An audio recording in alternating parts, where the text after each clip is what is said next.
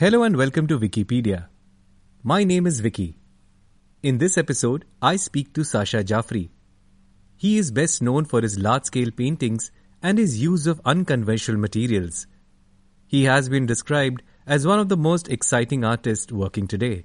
Sacha's work is often inspired by his travels around the world and he has created paintings in over 50 countries. He is also a passionate advocate for social justice and his work often reflects his commitment to making the world a better place.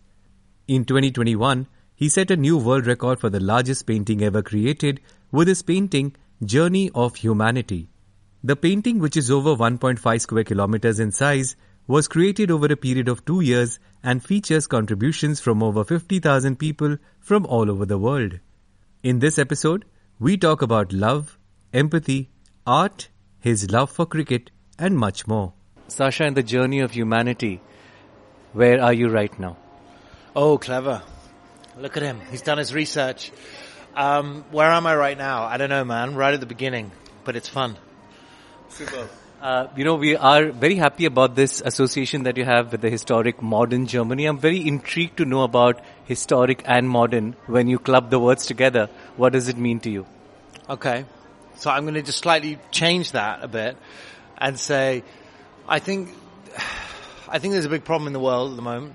I think the next generation the way that we are as a humanity generally obsessed with technology, AI, metaverse, uh, it's not the future. The future is not technology. The future is human. Humanity is the greatest, the greatest, the human body is the greatest technology we will ever know or see in this world. We just haven't understood it properly. We haven't understood our surroundings properly. We've abused them.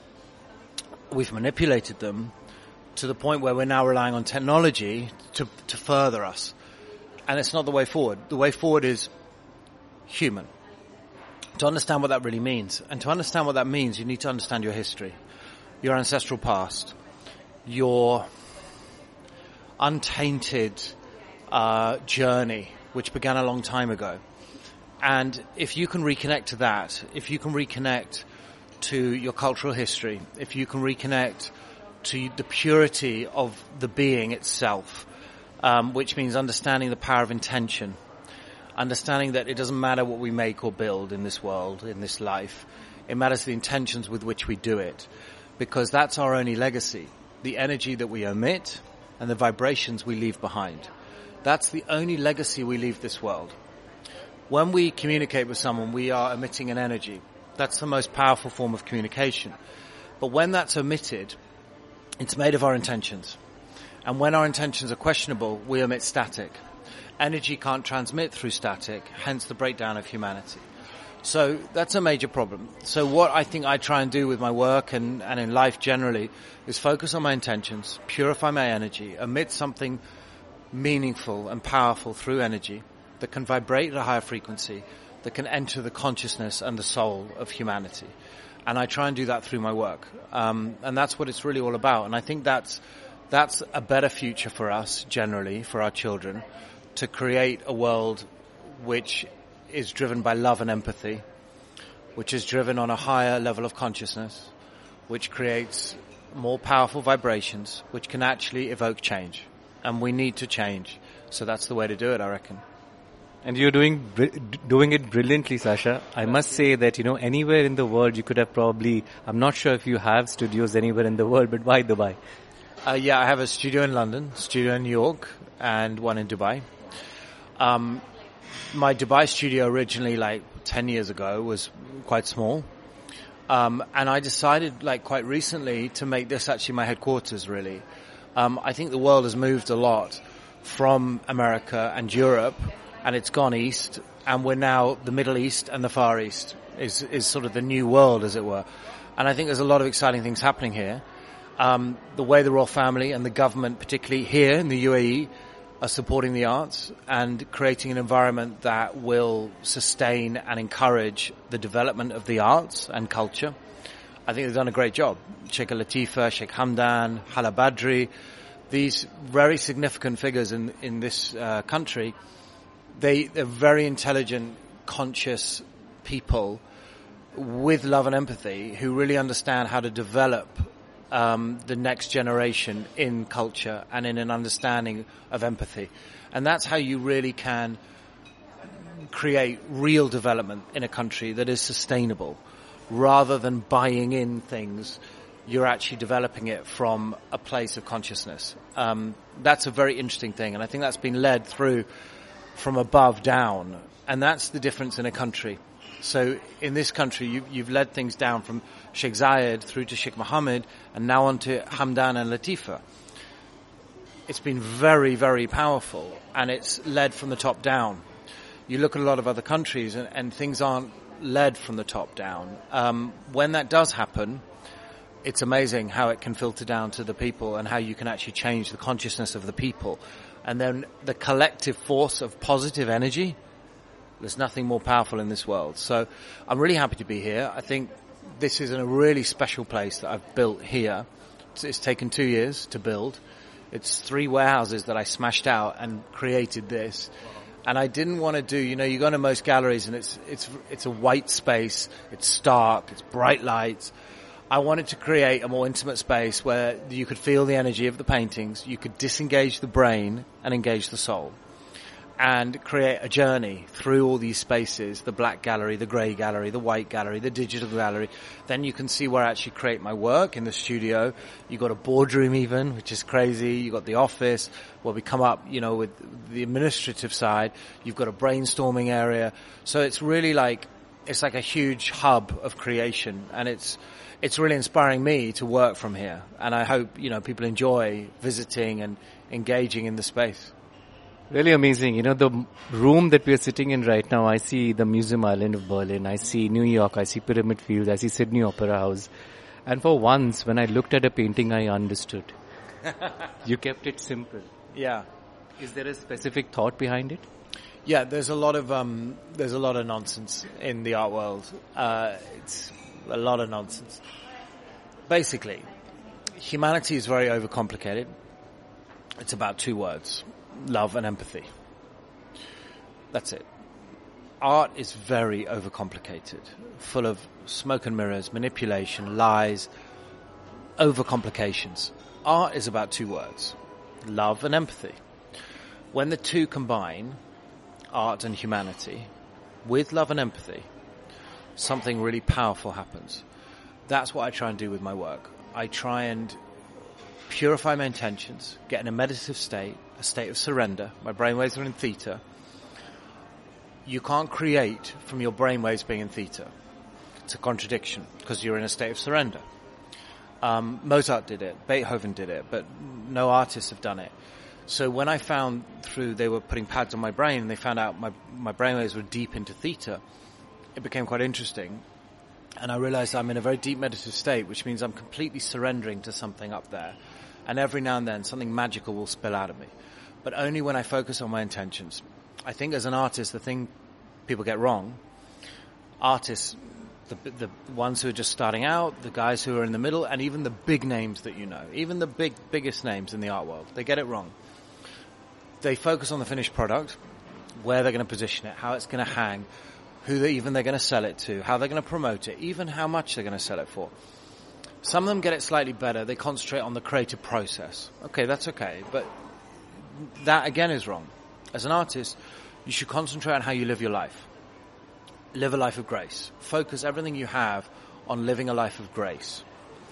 Then, every now and then, you'll borrow a moment and something will spill out of you that's beautiful it's not clever, it's not insightful, it's not, you know, it's just beautiful. And you'll borrow it, and then when it's finished, you'll give it back and you'll say thank you. And then it'll keep coming.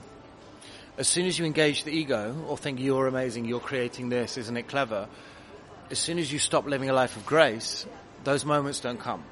People call that a creative block or a, um, a writer's block, artist block, creator's block there's no such thing. It's when you're not living a life of grace. So I think that's what I try and do. Focus on how I live my life, focus on my intentions, purify my intentions, create an energy that can connect with the human soul and make it about nothing other than that so that hopefully out of each piece pours a feeling of love and empathy. And that connects with the human soul. And you won't connect with every piece, but when you do, it'll trigger something like an electric shock. It'll awaken something in you and it'll open something inside you. Um, and that's beautiful when that happens. And I think that's what art's about. The rest is just nonsense. One last question. Yeah. People during their free times paint to de-stress. What does Sacha Jafri do during his free time? Well, I used to play cricket. That was my thing. Uh, so I played professional cricket uh, for a long time. Played for Young England. Um, captain was Andy Strauss. Played against uh, Wasim, Waqar, Mushi Mushi. Played against Virat, Dravid, Tendulkar. Um, became really good mates with a lot of those guys. Um, great mates with Virat Kohli, MS Dhoni, Rahul Dravid. Still? Yeah, yeah, still good mate. I did Virat Kohli's painting a while ago, celebrating his career. Um, and the IPL and, and when he beat the record of the most 200s in a row. And we created this piece and, and then we unveiled it together on stage and the, the money that the penny went for went to his charity. Um, and MS Dhoni, I did the same. It's helping basically the kids in India, which is beautiful. So I like doing charitable work. I like still playing cricket. I'm not quite as good anymore, but I love, you know, hanging out with those boys, spending time with them. Um, ben Stokes, you know, Freddie Flintoff, those boys, and we have friendly cricket matches, Joe Root. So I love all that. Um, I love playing sport. I love skiing, mountain climbing, rock, um, rollerblading, you know. Um, I love the water. I love swimming, sailing, abseiling. Just like quite active, you know. Um, that's that's how I wind down. But my best way to get in the right frame of mind is always through painting, always. So I'm quite a difficult person to be around. If I haven't painted for a while, I become very difficult. So I have to paint it. Just when I was younger, I couldn't make sense of the world. I'm very dyslexic. I'm on the spectrum as well, so I couldn't make any sense of the world. It, it, I was very frustrated. I was like, I just, I couldn't make sense of anything. Communication, people, anything. And the only time I could was when I was painting. That's when the world made sense. And it's still the same. I get complacent. I think I'm okay now, but if I haven't painted for a month, there's a major problem. I need to paint. And then everything clicks into place. Everything makes sense when I'm painting. You know, Sacha, I can probably talk to you for another one hour, but I would request you to please come to our studios. It would be such an enlightening session, Okay. and we could probably take some callers, live callers as well. a quick word for all the artists. Can can you have a dream of being the greatest artist one day in terms of painting? Of course you can. Yeah. Um, anyone can paint. Anyone can. Everyone's an artist, and anyone can paint.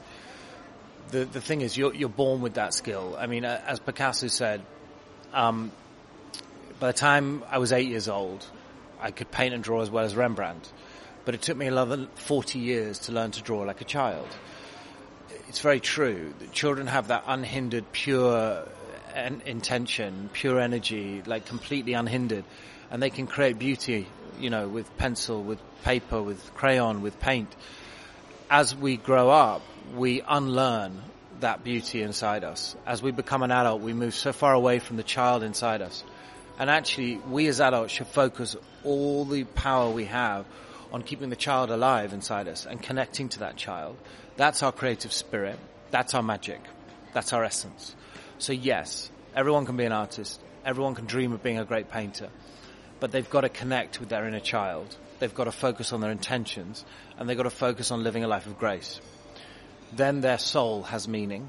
Their soul has beauty. And therefore anything they create has beauty, meaning, intention. And that's what it's all about. Sacha, it was such a pleasure. Thank you so much for talking to us and giving us uh, these insights. Actually, you opened up uh, a lot of things for us to thought, to think, to uh, yeah, to wonder about. Thank you. You're so welcome. Great to see you, man. Hope you enjoyed listening to the episode. Do like and subscribe to Vickypedia on Apple Podcasts or wherever you're listening in. Till we meet again, take care and stay healthy.